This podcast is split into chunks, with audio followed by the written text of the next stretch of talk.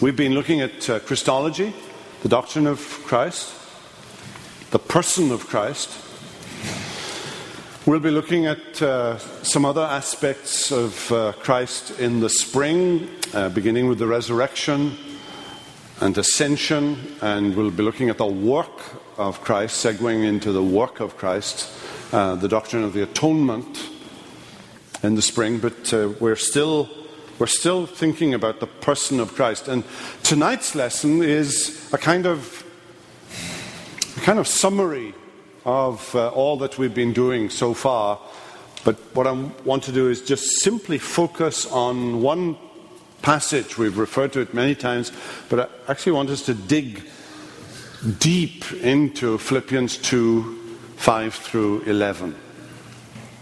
An amazing passage, probably um, a hymn, we might call it a hymn.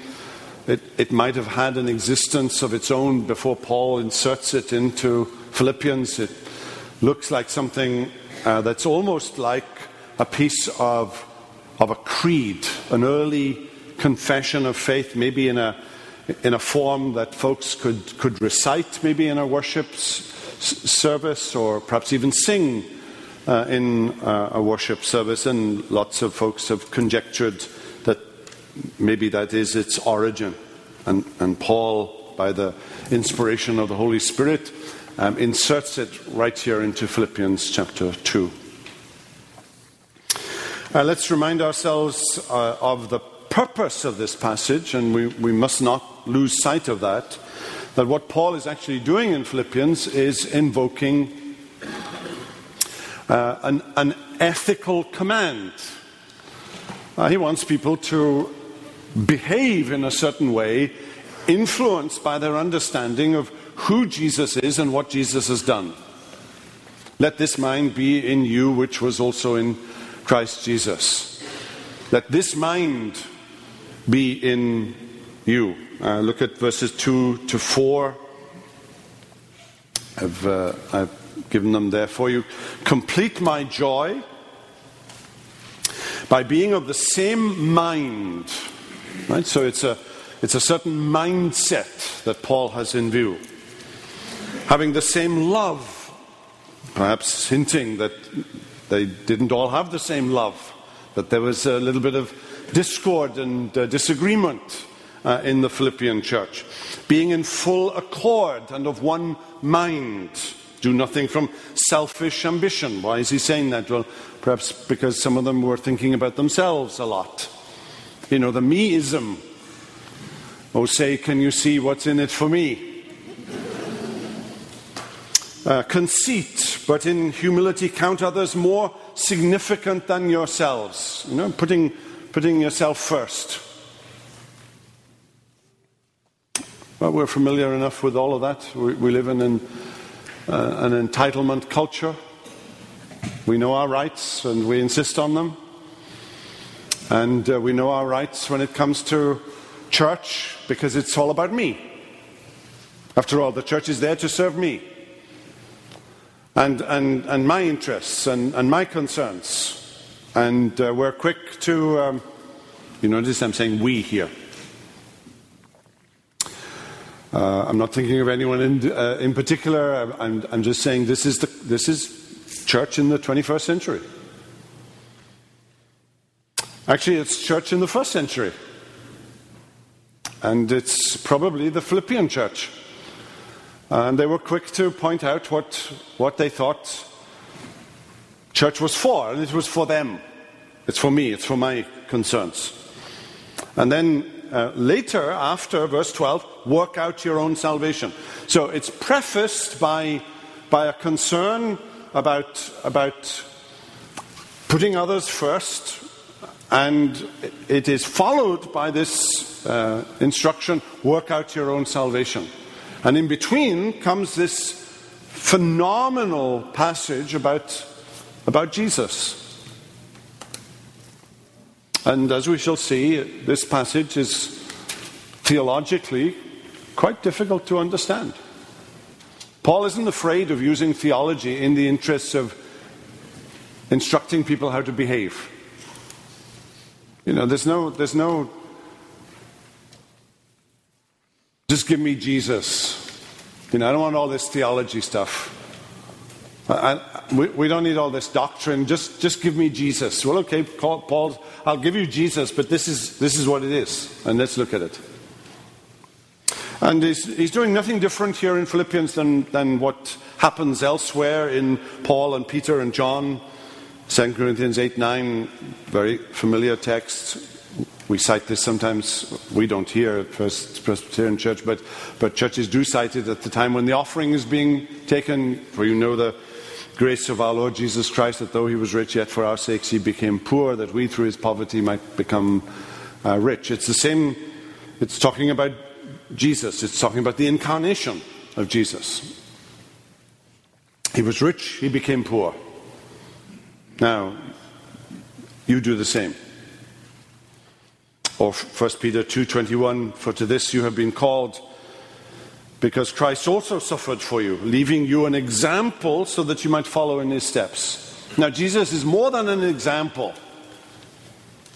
Right, the liberal church of the twentieth century just Just took the example of Jesus, and that's it. That, that's all there was to Jesus, an example to follow. Now, there's more to Jesus than being an example, of course, but he, he is an example to us. You know, W W J D, it's not always the appropriate question to ask. Jesus was the Messiah, so he did things and said things that you and I don't do and, and shouldn't do, and, and he said things that were appropriate to his office, for sure. But sometimes it is the, the most appropriate thing to ask. What would Jesus do in, in this situation? Now, let's look at the overall structure of Philippians two, five through eleven, and you'll notice that there are three sections to it. It talks about the pre-existence of Jesus, b- before the incarnation. It talks about the humiliation of Jesus, that he took the form of a servant, that he humbled himself even to the point of death. And it also speaks about the exaltation of Jesus. Wherefore God also has highly exalted him, given him a name which is above every name. Now let's, uh, let's follow the, the passage, and you might want to keep uh, the front page. After you've finished this page, you might want to turn back and keep that front page open before you. Follow the the train of thought. Though he was in, and I'm and I'm going to follow pretty much the E S V at this point. Though he was in the form of God, though he was in. Now there's a question. You know, something looks fairly obvious until you actually ask a few questions of it. And uh, what, though though he was in, what does that what does that mean? What does that refer to? And and. And some see that expression, though he was in, and it's just one word in, in Greek, right? The huparchon in Greek. What does that mean? And, and some suggest that while he was incarnate, he was also in the form of God. Being in the form of God, while he was, while he was God, though he was in the form of God, right? He was incarnate, and at the time he was incarnate, he was also the second person of the Trinity. Now that's true, but it's not the truth here. Right? Something can be true, but it's not the truth being taught here. The truth being taught here is a, is a pre-temporal truth. He was in the form of God, and, and then he took something, human nature. So, so though he was in the form of God is a, is a reference to something before the incarnation, not during the incarnation. You, you following? So what we have here in verse six is a, is a reference to Jesus before the incarnation. And, and what is it that's being said of Jesus before he becomes incarnate, before he takes on the form of a servant? And what is being said is, he was in the form of God. And all of you read Greek, of course. Sorry, these notes are, are meant for somewhere else. Um, and, uh, and so just skip over the, the Greek. I tried to convince someone that actually this was Welsh, not Greek, but it's, it's actually Greek. Um, en morphe theo, in, in the form of God. Now what does that mean? In the form of God. This is, this is something that's being said of Jesus before, before his birth, before his conception. You know, in the time of, let's say in the time of um, Ezekiel, in the time of David, in the time of Moses, in the time of Adam. Actually, before the creation of the world, he was in the form of God.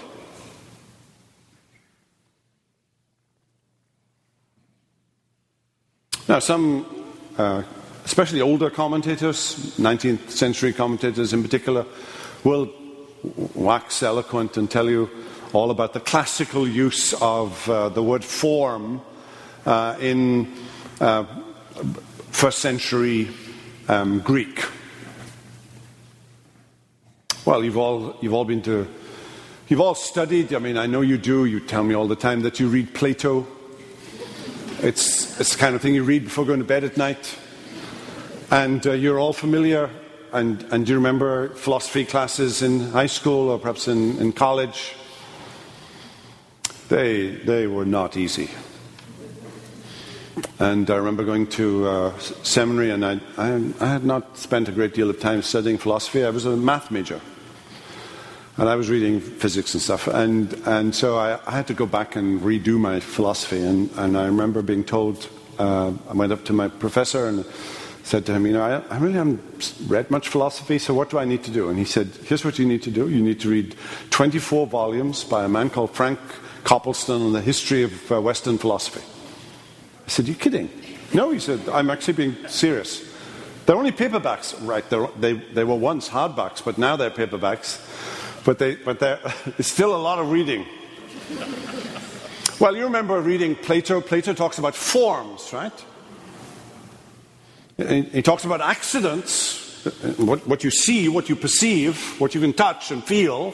But there are forms. And the forms are the, are the real existence of the thing apart from its accidents. You remember all this? The essence of a thing. That a thing can exist even, even apart from the physical dimension of it. You know, things like, um, you know, for Plato, just things like beauty and goodness uh, and, and things like that. That they, that they, that they have an existence of, apart from your perception of it. And that's called a form. Now, Paul certainly had read Plato, and, and some... You know, some are saying this is what Paul is doing here. He's, he's saying Jesus had an existence. He had the true form, the, the, the, the essence of something before, before you could see him in, in, in human form. He was in the form of God.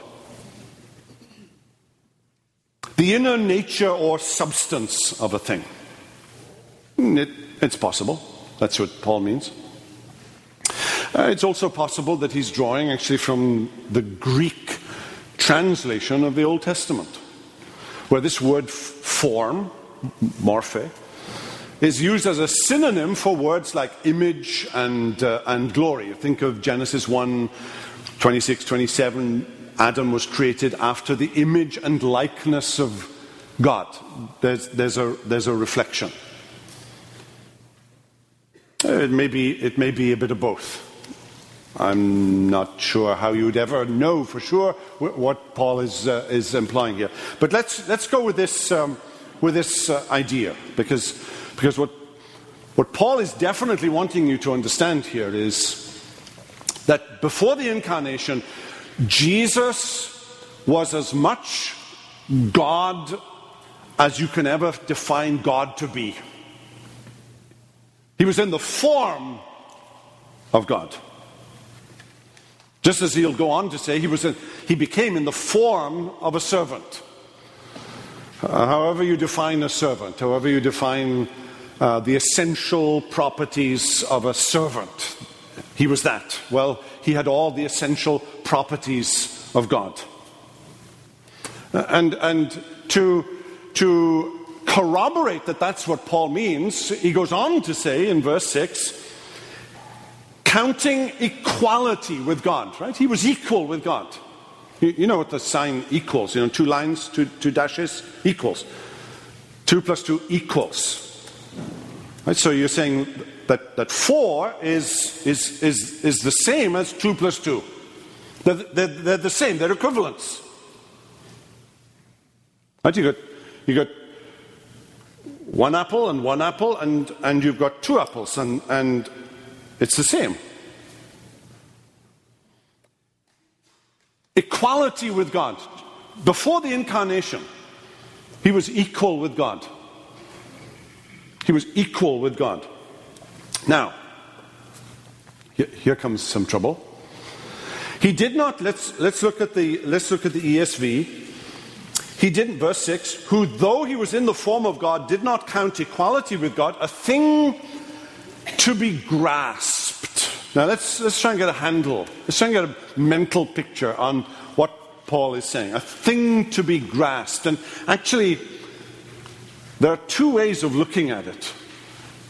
Is, is Paul suggesting the idea of he didn't have to reach out and grab hold of equality with God because he already had equality with God? So he didn't have to reach out and grasp it. Is that what he means? No, I don't think so. But that's, that's, that's a possible understanding of what Paul means. Or, or is he saying the opposite? Not, not the idea of, of reaching out and grasping, but of, of holding on. You know, grasping hold in the sense of, I'm not going to let this go. You all know I have a puppy, right? I've told you this. He'll, he'll grab hold of something and he won't let it go. And you can pull and pull and pull, and he pulls tighter and tighter and tighter. And you have to prise his jaws open so that he lets go of it. Now, is, is, that, the, is that the idea here? That, that Jesus had deity, right? He had the form of God. He had equality with God.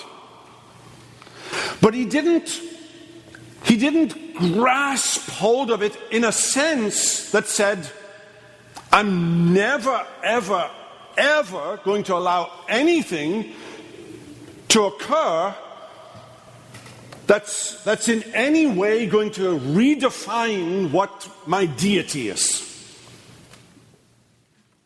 Look at the text, verse six. He was in the form of God. He did not count equality with God a thing to be grasped, but, but emptied himself.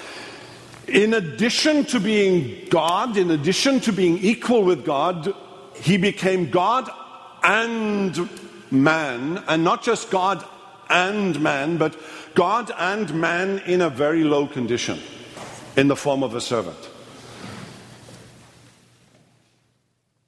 Let me put it in, in different language.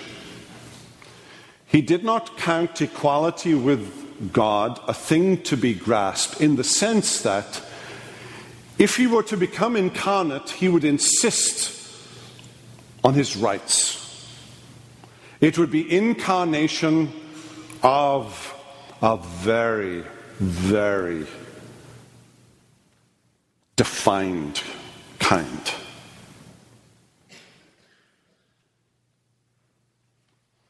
Now let's, uh, let's underline what it is that Paul has been saying. He's been talking about the pre-existence of Christ. And what has he said? He's, he said? He said very clearly that before the incarnation, he had the form of God and he had equality with God. Now he's going to go on to say something now about his humiliation. And what he says about his humiliation, it begins there in verse seven, he emptied himself. Now, we've talked about this before. This is not new. This is the two thousand eleven rendition, E S V rendition of kenosis, ekenosin. Kenoho, the, the verb to, to pour out or to empty. And it would be the verb that you'd employ about a bucket of water and you'd, you'd pour pour out the water. That this is the verb that you'd employ. It's a, it's a very, very daring verb. So daring that many translations balk at translating it literally. So the E S V that's in the pews in the church, which is the two thousand seven edition of the E S V, not the two thousand eleven edition, two thousand seven, doesn't say he emptied himself, but it says uh, he made himself nothing. which is what it means, right? That's the, that's, I think that's the perfectly correct interpretation of this verb, but it's not a literal translation. Now, I've, I've told you before about the E S V. The, the, the reason why the E S V came into being was because it, it insisted it was a literal translation. And then it kind of balked here in, in Philippians two, and then, and then because of pressure from, from certain individuals in particular and, and so on, they, they were persuaded, no, actually they need to be consistent about insisting on literal translation. So even though this is difficult, he emptied himself. They, they, they needed to stand up for the principle of translation that they said they were employing.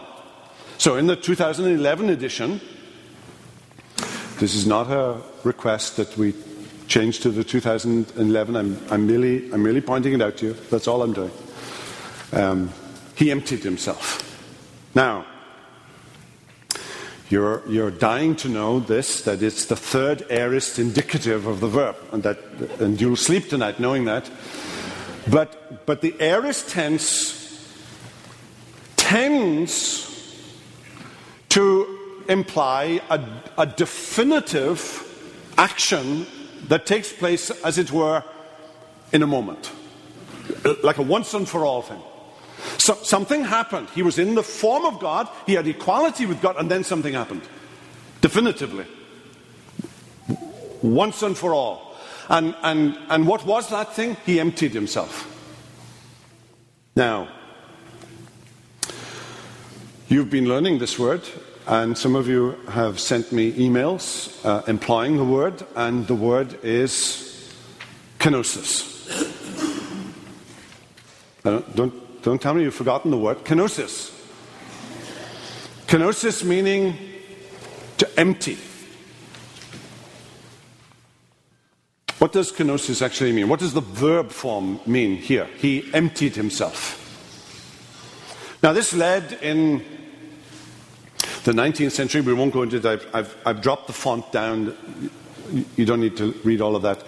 But in the nineteenth century, in Germany, uh, in, in England in particular, uh, uh, for some reason among Anglicans, especially in Episcopalians in the nineteenth century in England, uh, this, this, this view became very popular. It was partly to pander to higher criticism, Uh, because uh, higher criticism was beginning to deny the deity of Jesus and so on. And here was, here was a useful idea, here was a useful verb to say that, that Jesus wasn't, wasn't quite God because he emptied himself. Uh, he emptied himself of what? That's the question, isn't it? And if you answer that question, you're, you're, you're going to commit heresy in a heartbeat. He, ans- he emptied himself of omnipresence. He emptied himself of omnipotence. He emptied himself of all but love, to cite, sadly, a, a, a hymn of, of Wesley's. Now, let's, I'm, I'm looking at the section called critique. Let, let's think about that for a second. Before we try and answer what does he mean, let's, let's think about the answer. That what it means is that Jesus emptied himself of a part of his deity. Well, problem number one is that God cannot change. God is immutable. He doesn't change. It's what keeps us going in the midst of trouble and trial. That, that time and, and space and, and everything around us changes, but thou who changest not, abide with me. Isn't that what we sing? Or thou who changest not. You know, when, when all around you seems to be at sea, what, what, where do you turn? You turn to the one true and living God who never changes. He is the same yesterday, today, and forever. So th- that's the first problem, that if God empties himself of a part of his deity, we, we, are, we are in difficulty here because God doesn't change. He's immutable. Secondly,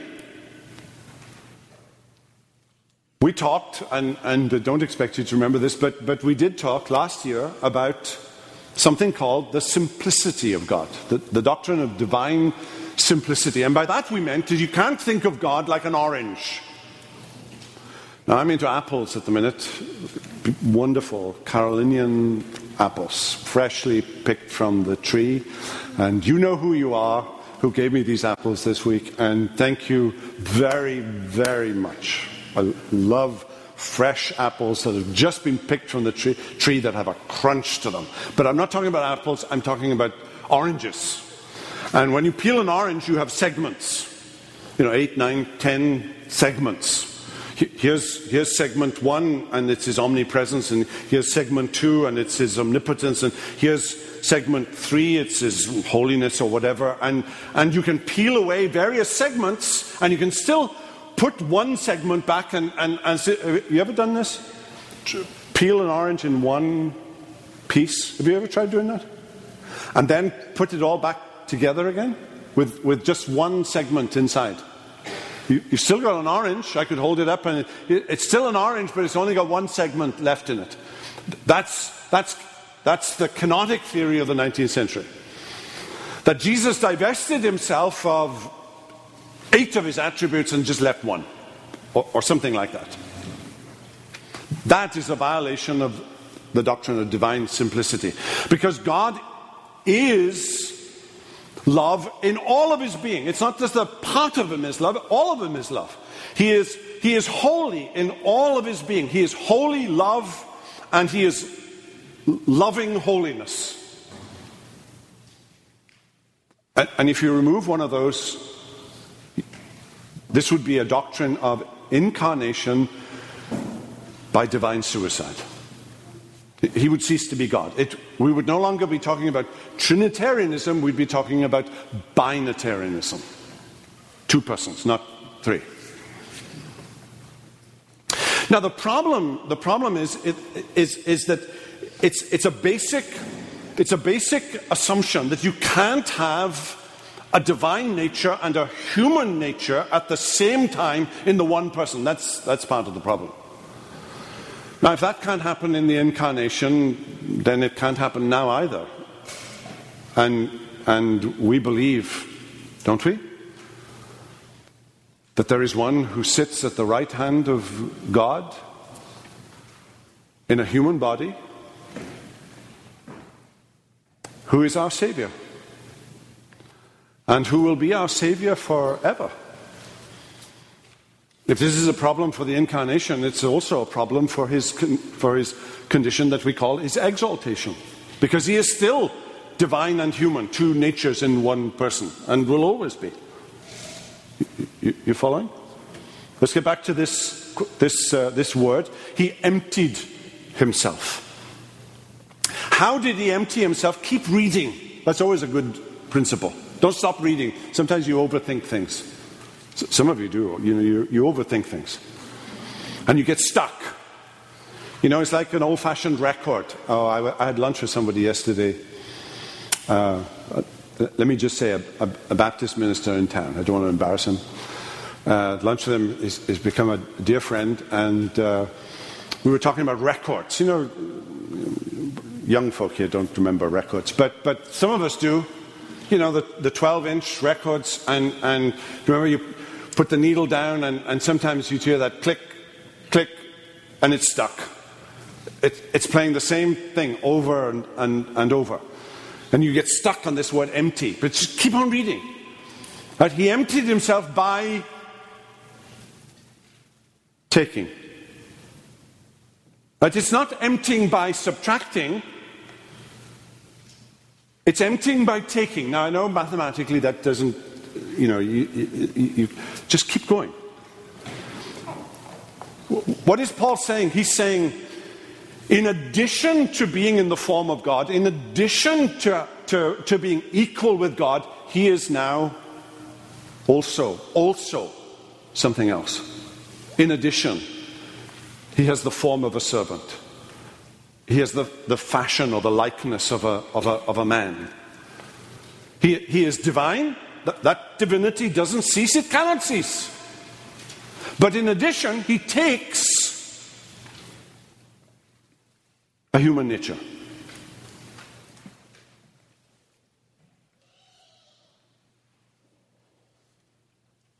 Now, C S Lewis uh, in Mere Christianity actually very helpfully says that a painter, you know, pours out, right, emptying, pouring, that's the verb. He, he pours out in his work, and yet he remains quite distinct from his painting. You, you, can, you can hold the concept in your mind of, of pouring out, but he still exists. He, he hasn't become less. That pouring out has actually become more. Right? The, the person is, is, is still the person, but in addition, there's a painting, or a piece of music, or, or a, a, who's the woodcarver? There, there are woodcarvers here. You were all lining up about that tree a few months ago, and, and getting a piece of that tree, and, and, and Doctor Ferguson's house is full of bits of this tree that you've carved. He, he told me. Now, you, you haven't lost anything. You haven't become less of a human being than you were. But in addition, there's, there's something else. That's a useful illustration. Or uh, um, Bruce Ware uh, talks about in his, in his book on, uh, on Christology. Useful. Imagine going into a, a, a car showroom. And you see a brand new, spanking new, glistening car. A Lexus.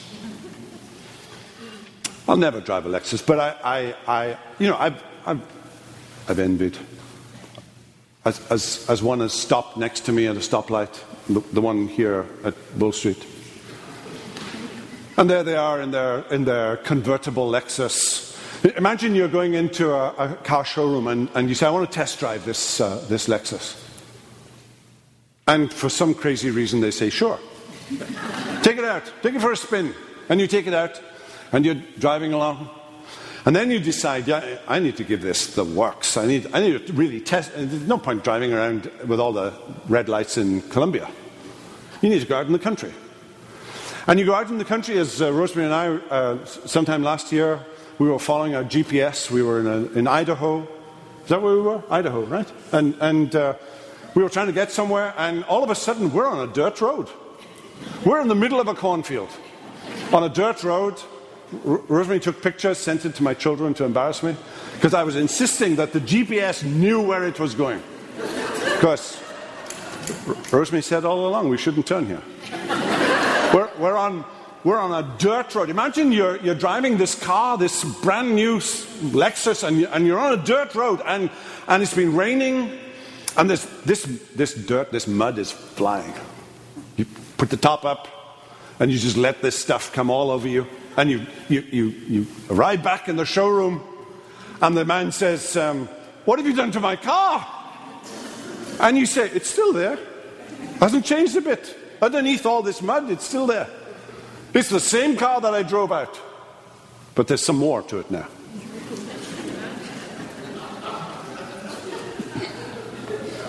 That's called test driving, emptying by adding. Right?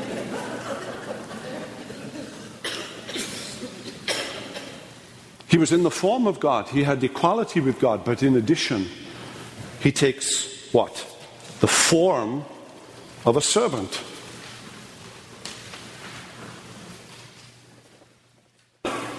Actually, he takes the form of a servant, a doulos, which actually could be rendered slave, but servant. Someone who is totally submissive now. I, I come to do your will, O my God, for your law is within my heart. Not my will, but thy will be done. He's a servant. He's come to do the will of his heavenly Father. At no point in the life of Jesus do you ever hear him referring to his own will and talking to his own will. His, his, his, his, entire, his entire life is lived out to obey his Father's will. He's not there to insist upon his own rights. He, he didn't say, if I'm going to become incarnate, I'm going to do it in style. I mean, in style, I'm going to come and, and live in a palace. I'll be a human being, but I'm going to live in a palace. And he's born in a stable. because there was no room for him in the inn. And he has to flee as an exile into Egypt because they were trying to kill him. He's raised in Nazareth, where people said no good thing comes out of Nazareth.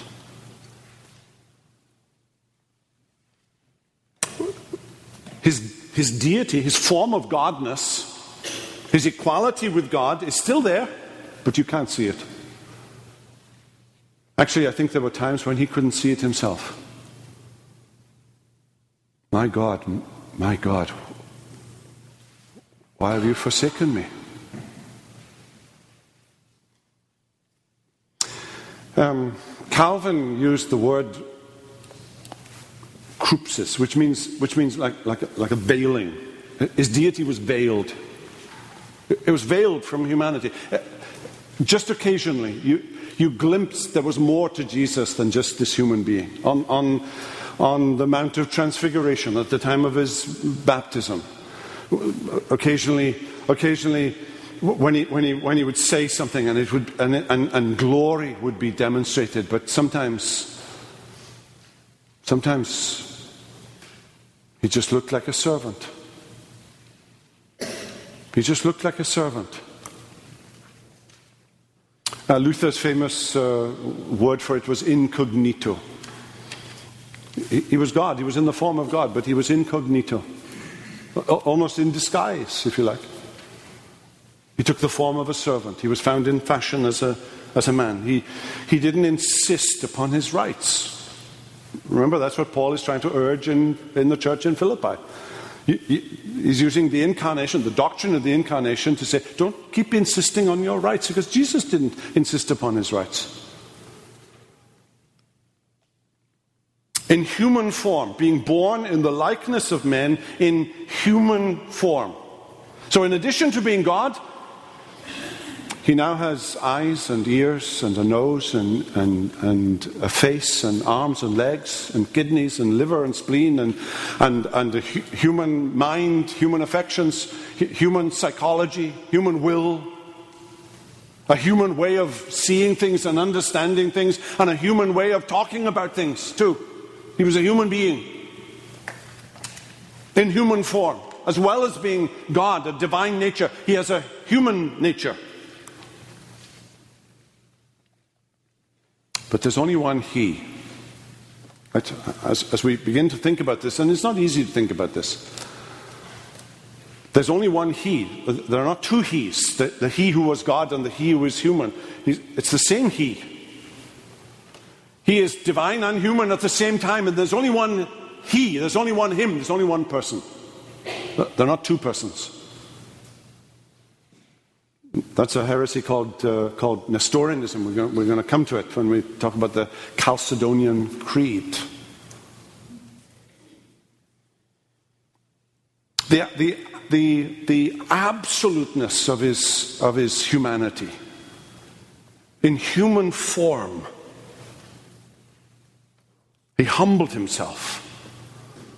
And actually, this, the sense is that he, he humbled himself right from the beginning of his incarnation, right through to the point of death. You could read it, and, and, and you'd be incorrect in reading it, but by thinking that what Paul is saying, he humbled himself by dying, and that's true, but that's not what Paul is saying. Paul is saying that he humbled himself right up to the point of death. His, his entire life was an act of humiliation, humbling and humbling, down and down and down and down and down and down and down and down, right up to the point of dying on a cross. He was obedient. Look at that. Uh, look at that quotation. We'll we'll come back to it next spring when we talk about the. the work of Christ, but look at that quotation under the word obedience. Can you pick that up? Right just before the, the point number five, the exaltation of Christ. See that quotation? It comes from John Murray. The scripture regards the work of Christ as one of obedience, and, and this is, this is the one I want you to remember, and uses this term or or the concept that it designates with sufficient frequency to warrant the conclusion that obedience is generic and therefore embracive enough to be viewed as the unifying or integrating principle. Now, you know, that, that mightn't make you stand up and sing. It makes me stand up and sing. That's, that's a typical John Murray sentence. It's, it, John Murray never said anything simply. But, but what he's saying is, if you want to understand, embrace, if you want to embrace the, the totality of, of what Jesus came to do, one word that, could, that, that is big enough and strong enough to, to, to embrace it all is the word obedience. That, that in everything that Jesus did, he was obedient. It's a, it's a category word that, that summarizes how you view the life of Jesus, and it was a life of obedience from the get-go. He was obedient. Do you remember as a twelve-year-old when, when the parents, you know, there must have been a big train of people heading to a festival in Jerusalem, and they're he- heading home. You know, it's hard to keep track of where the children are, and all of a sudden, you know, d- don't feel bad about uh, about child rearing. You know, Mary and Joseph can't even find their son, and he's Jesus. And they have to go all the way back to the city, and he- he's in the temple. And, and do you remember what he said? I mean, I mean, why are you surprised that I'm I'm about my Father's business? As, as a twelve-year-old. He has this consciousness of being about the Father's business. So this, this poem, this hymn, talks about the pre-existence of Christ, the humiliation of Christ, and then, thirdly, it segues now into the exaltation of Christ. The Christ who is now both divine and human, two natures, one person. He was only one nature. Pre-existence, and that nature was divine. He was in the form of God. He had equality with God. Then he became two natures, divine and human. And, and now in the exaltation, what is being said of him, because there's only one him, is being said of him as the two-natured one person of Jesus Christ. And, and God also highly exalted him. Now, the God there is a reference to the Father. Everything that's been said so far has been about Jesus, but now, all of a sudden, there's a, there's a mention of the Father. God highly exalts him. Um, hyper, if you can read Greek, huper, huphosen, uh, huper, hyper. Hyper exaltation. It's not just an exaltation, it's a hyper exaltation. And there's a sense in which there's a there's a kind of there's a kind of balance between the hyper humiliation and the hyper exaltation. He went he went all the way down, and now he goes all the way up, if I can put it that way. And uh, I've included here some verses that reflect something of the same thing.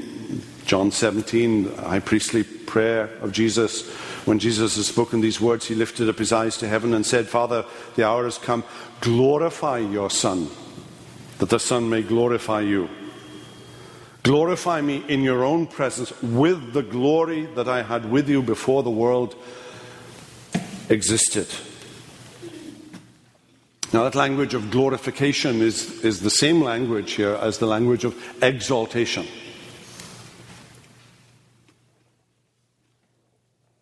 Now, don't, don't, don't misunderstand now what Paul is saying. He's not saying that the human nature becomes divinized. Right? In, in the exaltation of Jesus, which includes the resurrection and ascension and, and, and, and being brought to the right hand of the Father, it's not that Paul is saying, now that, that human nature becomes a divine nature. Right? He, he, he always has the, these two natures, and these two natures are always distinct. The divine and human natures are always distinct. They always remain intact. But that human nature which was, which was in the form of a servant, it was in the form of a slave.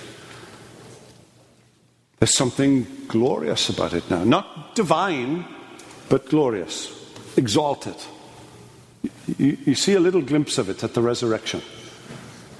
I, I think you're just given a little glimpse of it. What happens at the resurrection? Jesus' human body seems to be able to appear and disappear. That's not, a, that's not saying that his human body has suddenly become divine, but, but it's a property of his human body in a state of exaltation.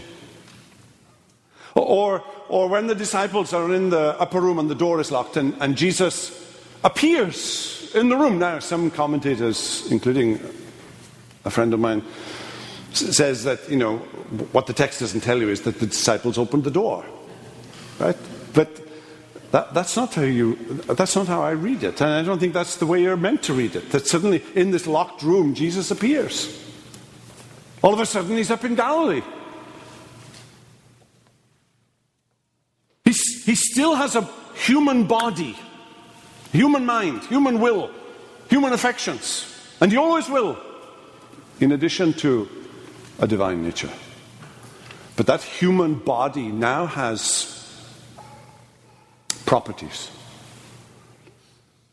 that belong to another existence, another, can I say, dimension? I think the Bible is giving you just a little, a little aperitif of what we can expect. We'll have human bodies, heads, arms, legs, feet, all of those things. Yes, I think we'll eat. Jesus ate fish in his resurrection body. Imagine. But I think we're just given a little, a little glimpse of what, what exaltation means for those who are in Christ.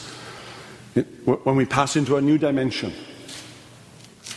I, I don't want to sound sci-fi now, and that's not my point. But, but I, I think you're being given what, a little glimpse of what hyper-exaltation meant for Jesus. And he's taken all the way to the right hand of God. This is, this is his human nature, his human body. It's not in a stable anymore. It's not in a place called Nazareth, of which people said, you know, nothing good comes out of Nazareth. It's at the right hand of God. How do how does uh, John uh, depict it in Revelation? I saw a lamb, and it was sitting on a throne. That's that's that's symbolic language, of course. That's that's apocalyptic language. But what he's saying is he's, he sees he sees Jesus in his in his exalted human body, and it's sitting at the right hand um, of God. Now. Just, just, just note right at the end, and then we'll close before, before some of us go to our time of prayer. That, that exaltation, that hyper-exaltation, unfolds in four phases, and they are resurrection, ascension, heavenly session, and second coming. We haven't got any time to expand on any of that, uh, and the second coming is is a couple of years away. Um, but just, just so you can see the the the, the, the track here. What a what an extraordinary Savior we have. And all of that in this little little passage in Philippians. Pre-existence, humiliation, hyper-exaltation. Christology in about six verses. Let's pray together. Father, we we thank you. Thank you for Philippians. Thank you for this passage in Philippians chapter two. Thank you for a glimpse of our wonderful extraordinary Savior, and ask that you would write these things upon our hearts for Jesus' sake. Amen.